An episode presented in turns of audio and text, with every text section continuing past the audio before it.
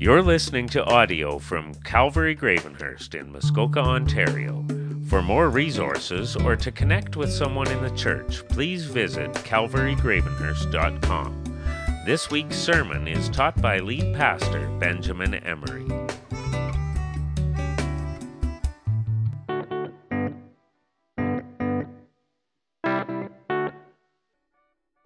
Well, I encourage you to pick up your Bibles. If you didn't bring one, use the one in the seat in front of you and turn to 2 Samuel chapter 6. And if you don't own a Bible, please take that one as our gift to you. It's page 266 in the church Bible. We like to go through God's Word verse by verse so you can see what it says for your own eyes, so you can learn to read it and apply it to your own life.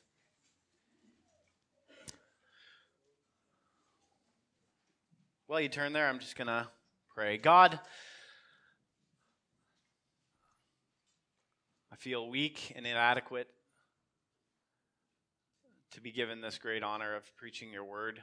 And so I pray that you would help me, a weak man, to preach your truth, and you would open the hearts of everyone here. Uh, to absorb that truth. And only you can do that, Lord. Only you can open our hearts. Only you can change us. That's why you're supernatural. So we pray that your presence would be here. In Jesus' name, amen.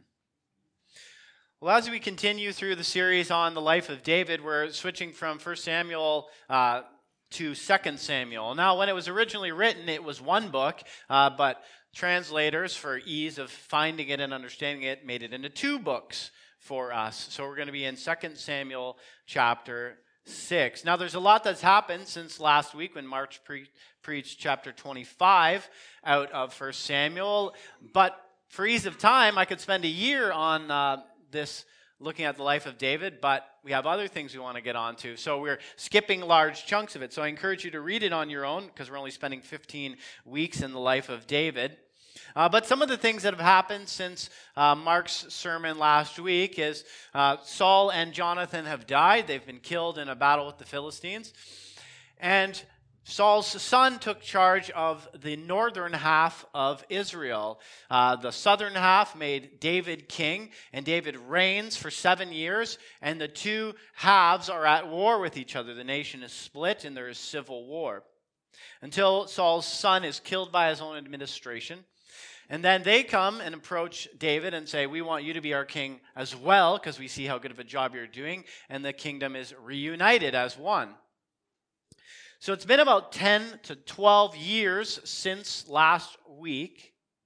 David has captured the, the trophy city of the land uh, from the Jebusites, which we know as Jerusalem, the city of David. That's why it's named after him, because he captured it and built upon it. And it looks like it's going to be a great time, a time, a dynasty is starting in, a great time of prosperity. But there's a problem. There's something very important missing from the land. Uh, it's called the Ark of the Covenant.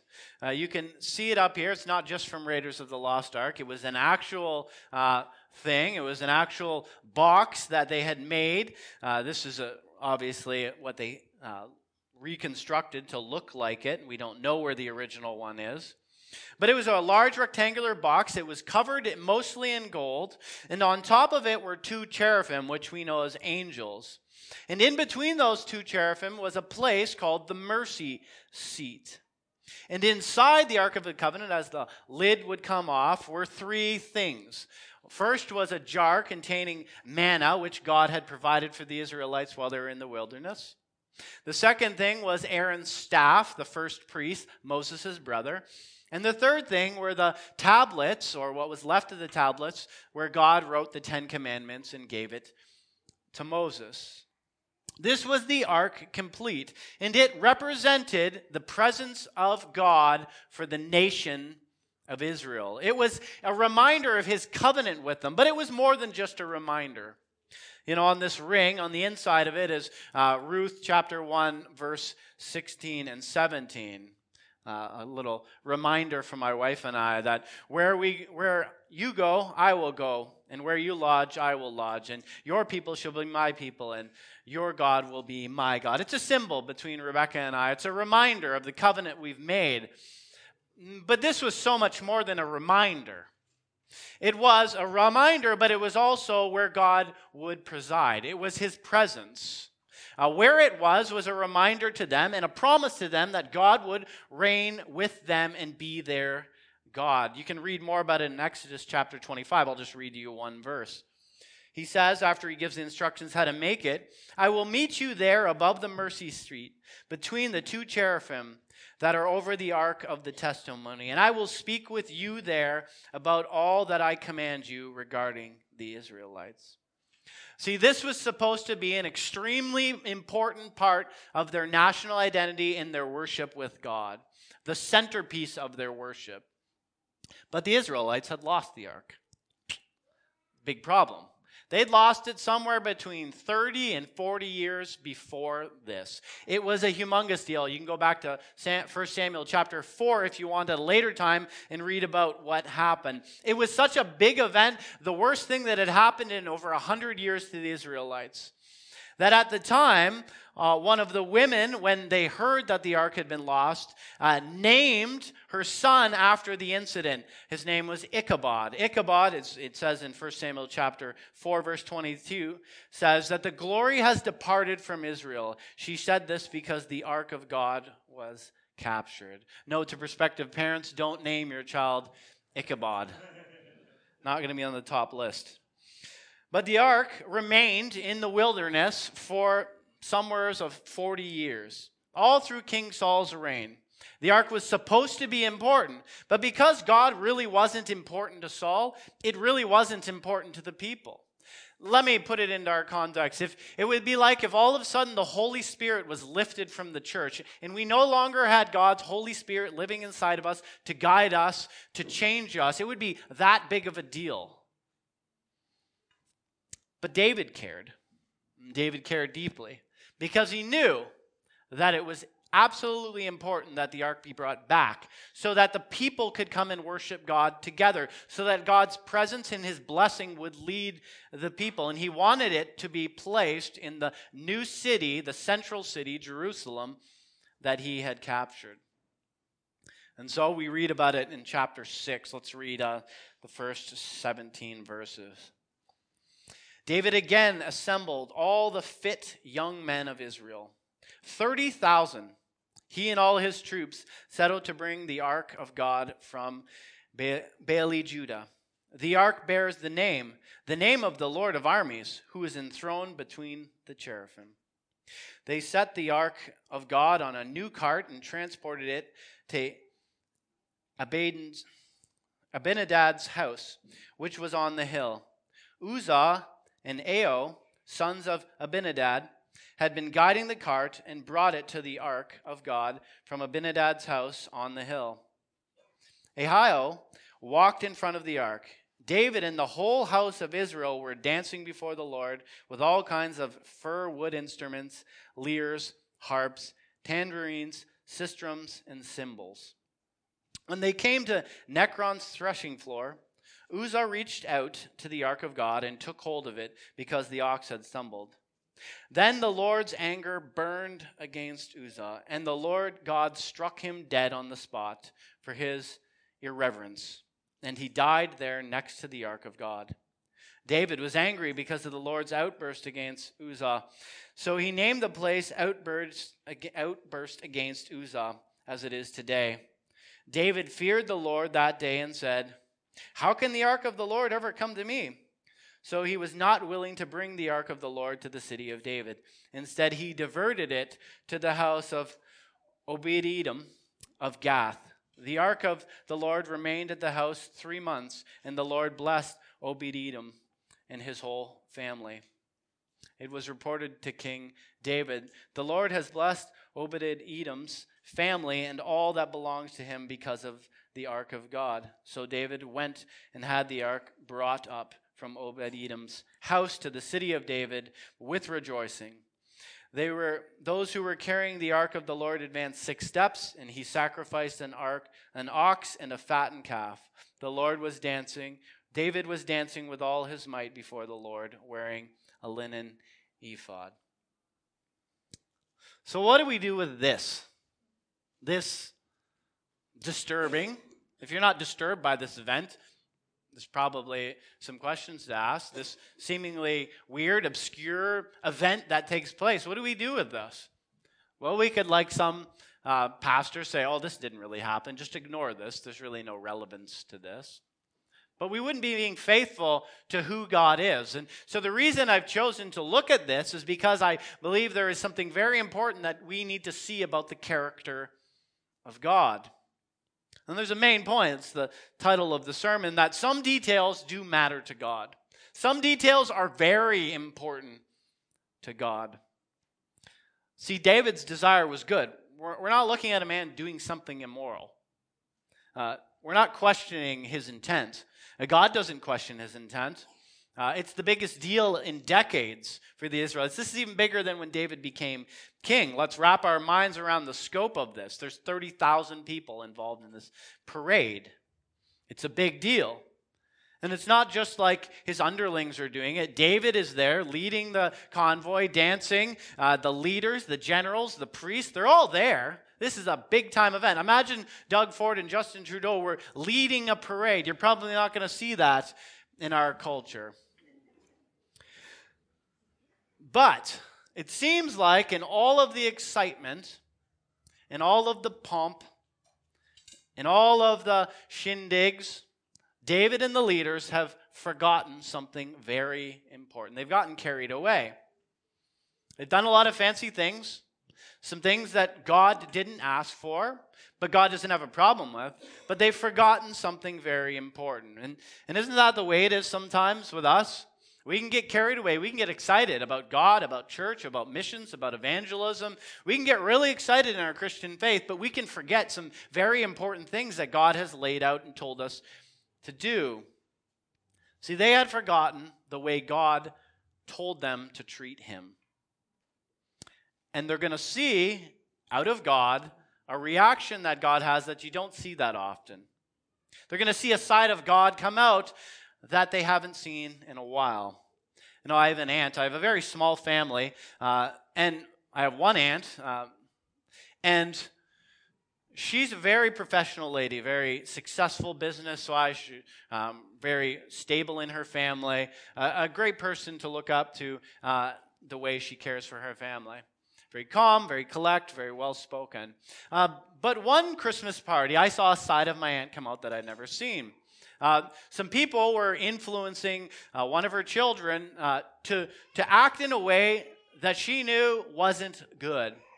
And she came out, this ferocious mother lion came out, and a side of her to protect her children came out that I have never seen before. And I was like taken back as she got in the faces of these people who were trying to influence her kids in a very negative way. And that's what we're seeing of God. God is getting in the face of David and the Israelites. And he's establishing a precedent, a way that, that uh, a standard that he is not going to allow them to get in the way of. So we read about that, that the parade is going on, and, and they get to a place called Nacon's threshing floor. And this, this guy, Uzzah, uh, who was a son of the man that the ark had been staying at out in the wilderness for a, a long time, he reaches out as it stumbles, and you'd think, oh, so what? He reaches out and steadies the ark. What's the big deal? And then all of a sudden, bam! God kills him dead. And you're like, what is wrong with God? Like, chill out, God. That's what you might say. Like, can't this be overlooked? Like, what is going on? Is this the way you're going to treat me? Every time I mess up, you're just going to bam, kill me? Well, there's something very important we need to know about God. There's a, an old hymn that I heard uh, once that reminded me of the sides of God. It's called, My God, How Wonderful You Are. Verse 1 of this song, this hymn says, My God, how wonderful you are. Your majesty is so bright. How beautiful your mercy seat is in the depths of burning light. Verse 3 then goes on to say, Oh, how I fear you, living God, with deepest tenderness, fear and I worship you with trembling hope and penitent tears. Here, the writer of this hymn understands two things about God. One, God is awesome, He is loving, He is great. He's, he's somebody to, to have awe of because this great God wants to know us and be in our presence. But he also understands that God is to be feared. He is not like us, and therefore not to be treated like a common person or a common thing. He is far above all people. I'm mediocre at best. God is perfect all the time. He is holy. He is powerful. He is infinite. He is omnipresent. He's everywhere. He is unlike anything and anyone. All things come from him and exist through him. And we are to possess an awe of him, a love for him, and a healthy fear of him. We all know, uh, and some mourn the loss of Queen Elizabeth, right? And I, I, I really respected her. As a queen, the monarchy, a lot of the monarchy is just corrupt and, and evil, and, and, but there was something about the way this queen carried herself that she demanded a certain amount of respect, and people respected her, and they looked up to her. I don't think we'll ever see another part of the royal family like her, right? There's lots of different royalty throughout Europe, but people stopped paying attention to them about 50 years ago, right? We don't see it in, in her son. We don't see it in her grandchildren. There was something about her that, that there was a respect given to her in the way she conducted herself and carried herself. You didn't just go up and slap her on the shoulder, right? You didn't high five her and say, How's it going, Elizabeth?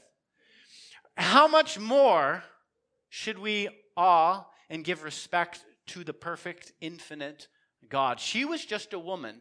She will stand before God, and she had faith in Christ, and I believe we'll see her in heaven. But she was not the keeper of heaven. God is. And God demands respect. He demands a certain amount of awe and honor from us. And think of it. I want to put it to you, ladies. Okay, imagine it's your 20th anniversary, it's 20th wedding anniversary. Okay? And it's a big day, big event. You've put up with your husband for 20 years. And, and he comes to you with a card, and he gives you a card, dear. And you open up the card, and it says, Happy Anne. You're like, Happy Anne? What is this? Instead of saying happy anniversary, love of my life, thank you so much for the 20 years, it says happy Ann. And you're like, who's Ann? He's like, oh, sorry, I didn't have time to finish it. You'd be like, are you kidding me? I would rather you not try at all than print one word in three letters of the second word. I would have rather you just not done anything. And, and so if we wouldn't allow our husbands or our spouses to give us a half effort like that, God doesn't want us to come to Him with a half hearted worship treating him like he's only worth a certain amount of our time because he is God. He is infinite. He is above all things. And so David, with all his 30,000 people, with his dancing, forgot something very important, and it was this that the ark was to be treated like God, and no human hand was to touch it. It was sacred, it was holy, because God dwelled there.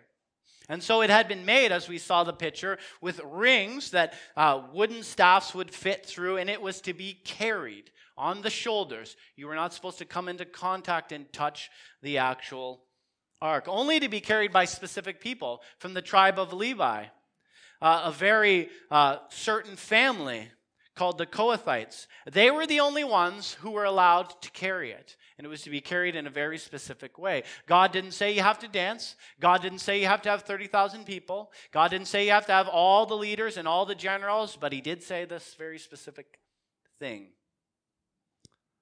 But David and the leaders decided to take the expedient route, the quick route.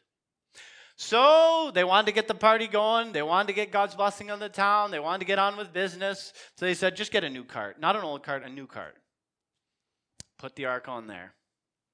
And we're not going to carry it. We're just going to walk beside it, okay? Should we get some special people? I'll just let the people that are that it's staying with, they seem to be doing an all right job with it. Just let them go with it. And you wonder if anyone questioned the leaders along the way. If anyone said, um, hmm, David, uh, generals, are you sure God's okay with this? Are you sure we should be doing this? Because he seemed to be very specific in the way he desired his ark to be handled. Just chill out, man. It's a new card, okay? I'm sure God's all right with it. I'm not trying to. You're the king. Uh, but are you sure we shouldn't do what he asked us to do? I know this is faster. I know this is more convenient. But he might care about it. Oh, man. They might have said, You're so 650 years ago. That was the way they did it then. God changes with culture. And today we've got to get on with things and do things fast and expedient. So just be quiet. Don't be legalistic. Just go with it. Sometimes in life we can be like that. If we're honest, I can be like that. I can know that God has said, in this way, I want you to live like this. But that's time consuming and that takes effort. And so I'll do the expedient route. I'm sure God will be all right with it. I'm sure He's cool. I know He said that, but He knows the busyness of my life. He knows the challenges that I face. So I'll just skip a few steps. But there are a few things that are very important to God. If you want to sum up all the laws of God and really understand what's important to God, here it is God wants you to treat Him in a specific way and he wants you to treat other people in a very specific way. He doesn't really care if you got tattoos. He doesn't care if you wear a three piece suit. Uh, he doesn't uh, care if you are vegan or you eat only meat. He doesn't care about those things. He doesn't care if you like to, to dance while you worship or if you like to sing in a very reverent voice. He cares about how you treat him, and he cares about how you treat other human beings. Those are the things that sum up the laws of God. And so David wasn't doing something evil, outright evil. He wasn't doing something in the darkness or maliciously. It wasn't done as a personal insult to God, but yet God took it as a personal insult. And so they're going along, and because uh, they weren't carrying it and four people weren't carrying it, it started to slide. They didn't tie it down on the new card. And so it bumps, and Uzzah just reaches up, and bam, he's dead. And unfortunately, the reason why we can see it there, it's not only Uzzah's fault, it's David's fault, it's the leader's fault. God says, I'm angry with you. Why? Because we know the word reverent, irreverence. They've treated him in a way that is hasty, that is without much thought. We only see this word one time in the Old Testament, believe it or not. And so I spent some time studying, and, and that's exactly what it means. It means to treat God as casual, just another thing.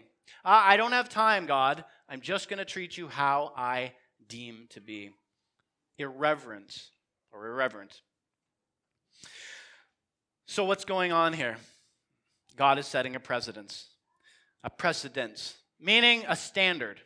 The ark's been away for 40 years. Why has it been away for 40 years? Well, you got to go back and read about it. Essentially, it's because the people treated God like a common thing.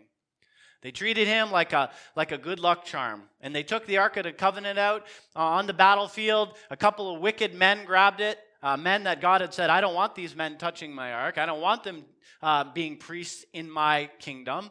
But they did it anyways, and nobody stopped them. So they took the ark out on the battlefield, and God says, I ain't having it. And he allowed them to be defeated, and he allowed the ark to be taken. Then the Philistines treated him with irreverence. And so he allowed them to be beat and allowed them to be uh, uh, to have plagues come down on them. And then so they're like, just get rid of this thing. And they leave it out in nowhere land for years, for decades.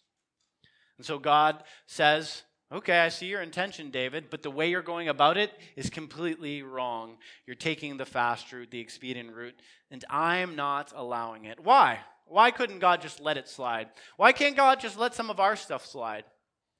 Because He knows if He lets it slide, all the people are going to say, See, God doesn't care about these things anymore. We can treat Him however we want. So we can murder if we want.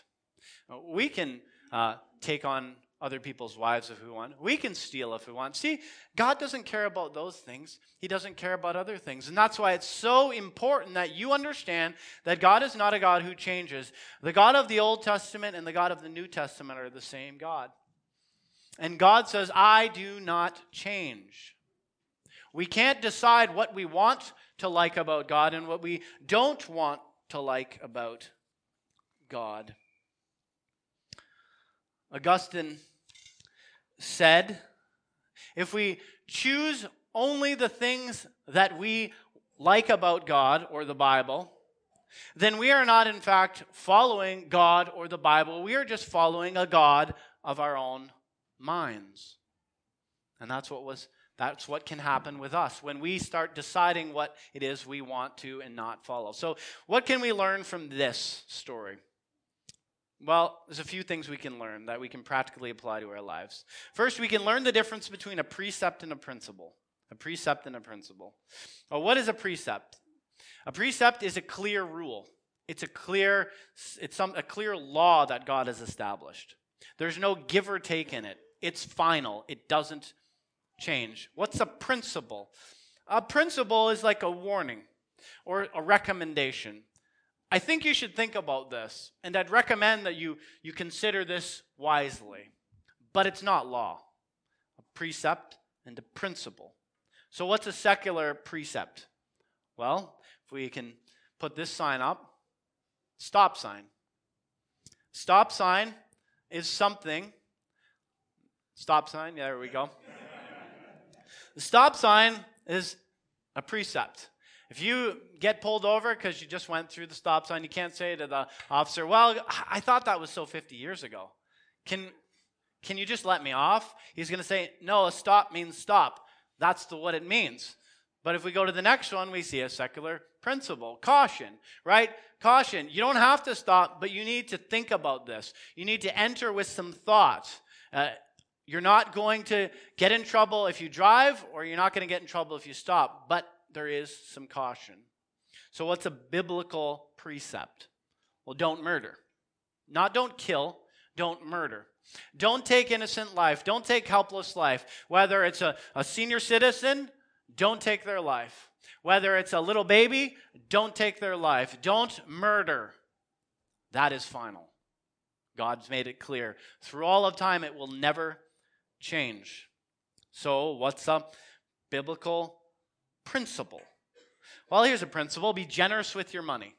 Be generous and share with those who are in need and, and be generous and you'll be a happier person, God says. Uh, you'll get my blessing, God says. Uh, you'll be just full of joy, but you're not going to go to hell if you don't.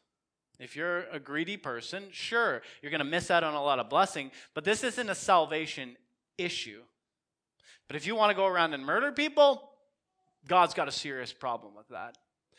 Precept, principle. See, the problem was is that David and the leaders had decided that this precept, this law was a principle. We can decide if we want. We know what it says, but we're going to choose to do something else. A new cart, that'll probably be good. That God says it's not good.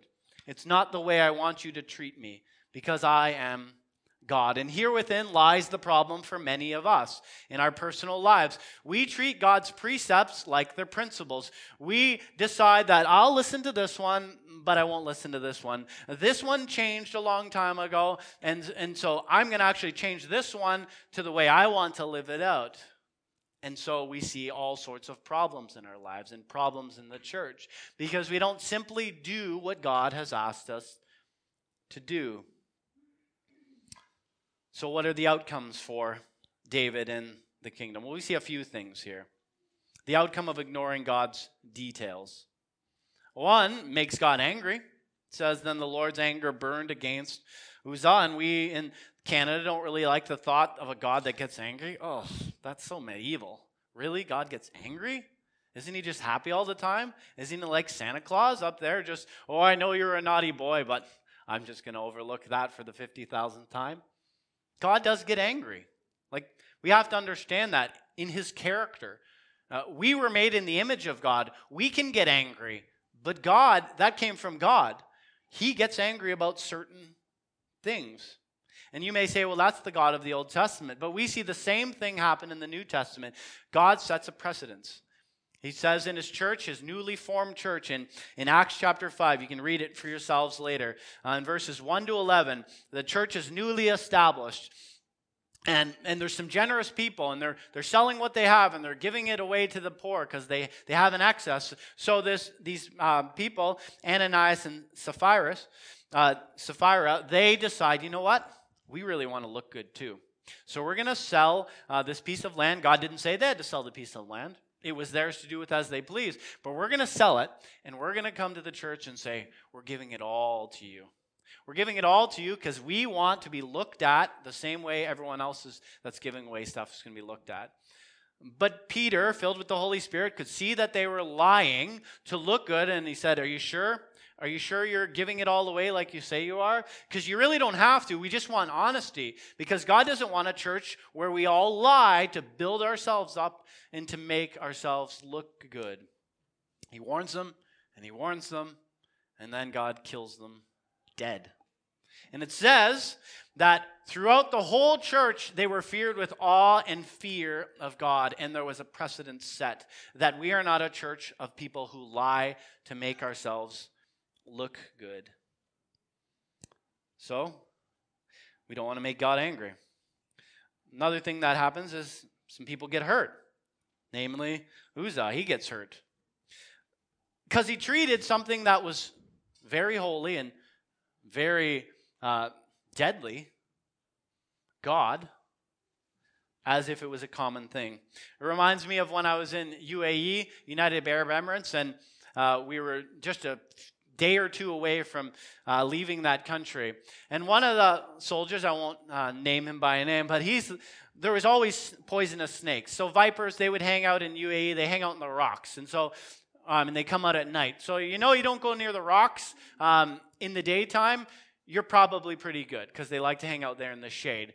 Uh, but we found one, and he's like, "I'm gonna catch it." And we're like, "I don't think that's a good idea. It is a viper. It is very poisonous." He's like, I can catch it. I can catch it. So he'd probably, it's before YouTube videos, but he obviously watched it somewhere. So he's going to try and grab it, right? It was there. It was, it was perched, and he, and he tried to grab it, but it got him right here. Why?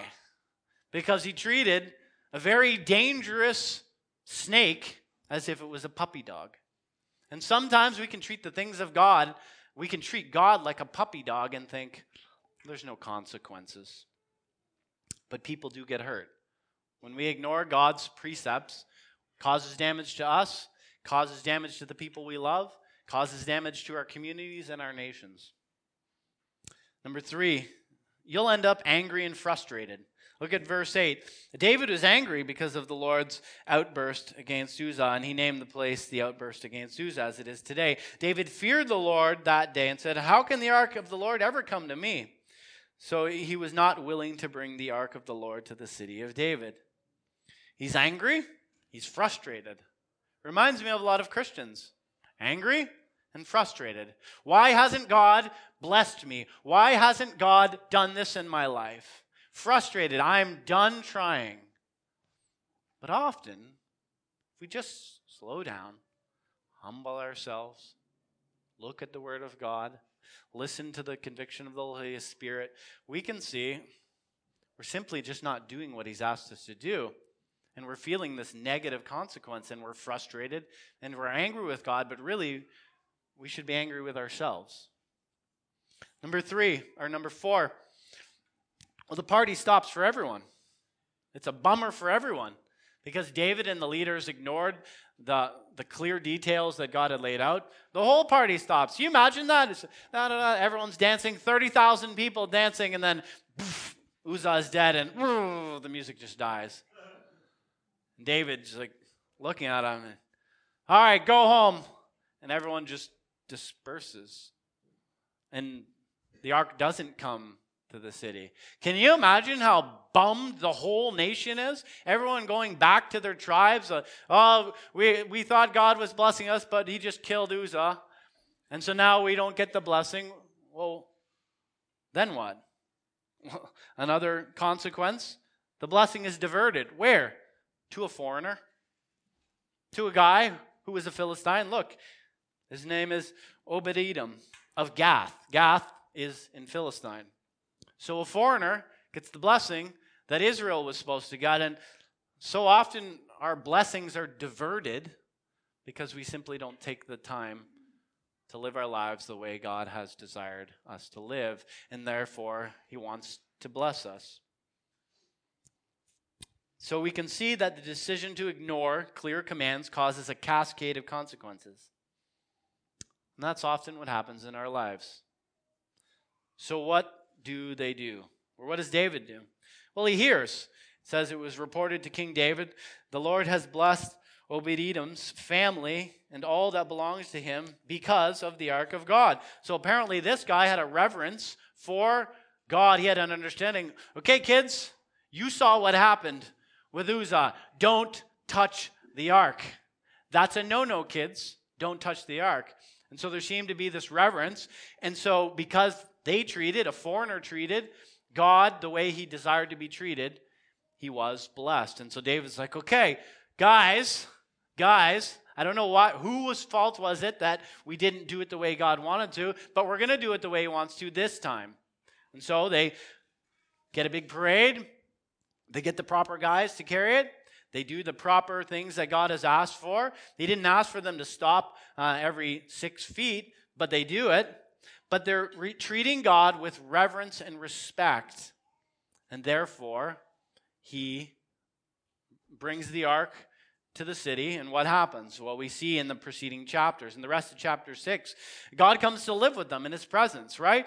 And, and if we simply follow Jesus by faith, faith that his way is the right way, God's Holy Spirit grows stronger and stronger inside of us. And David's nation would become stronger and stronger. It would become the strongest of any of the uh, f- times in Israel's history.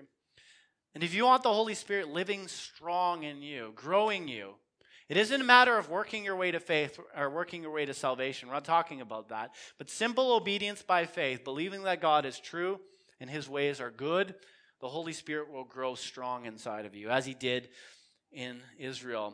We see that he builds uh, safety, or sorry, he, he establishes the nation in security. If you read chapter 7, you see that. That, that God says to David, I see how you want to please me, and I'm going to bless you.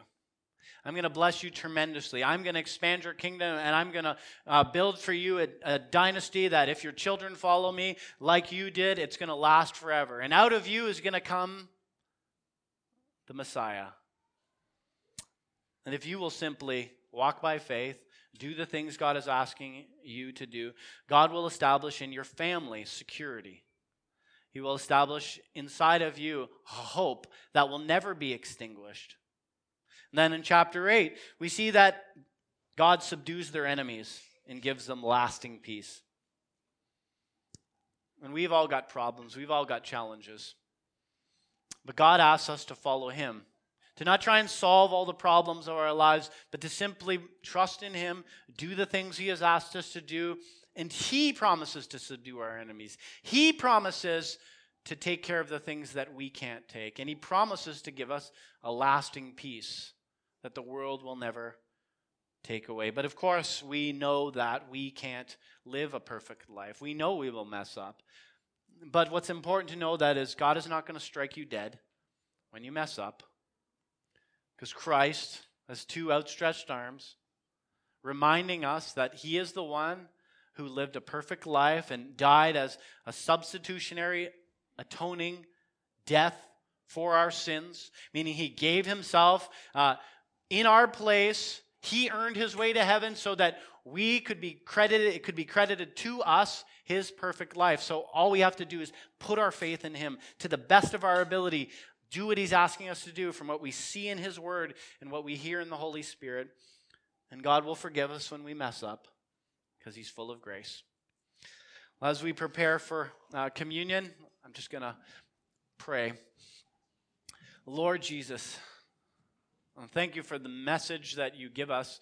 Um, you determine that this would be in your word for a reason.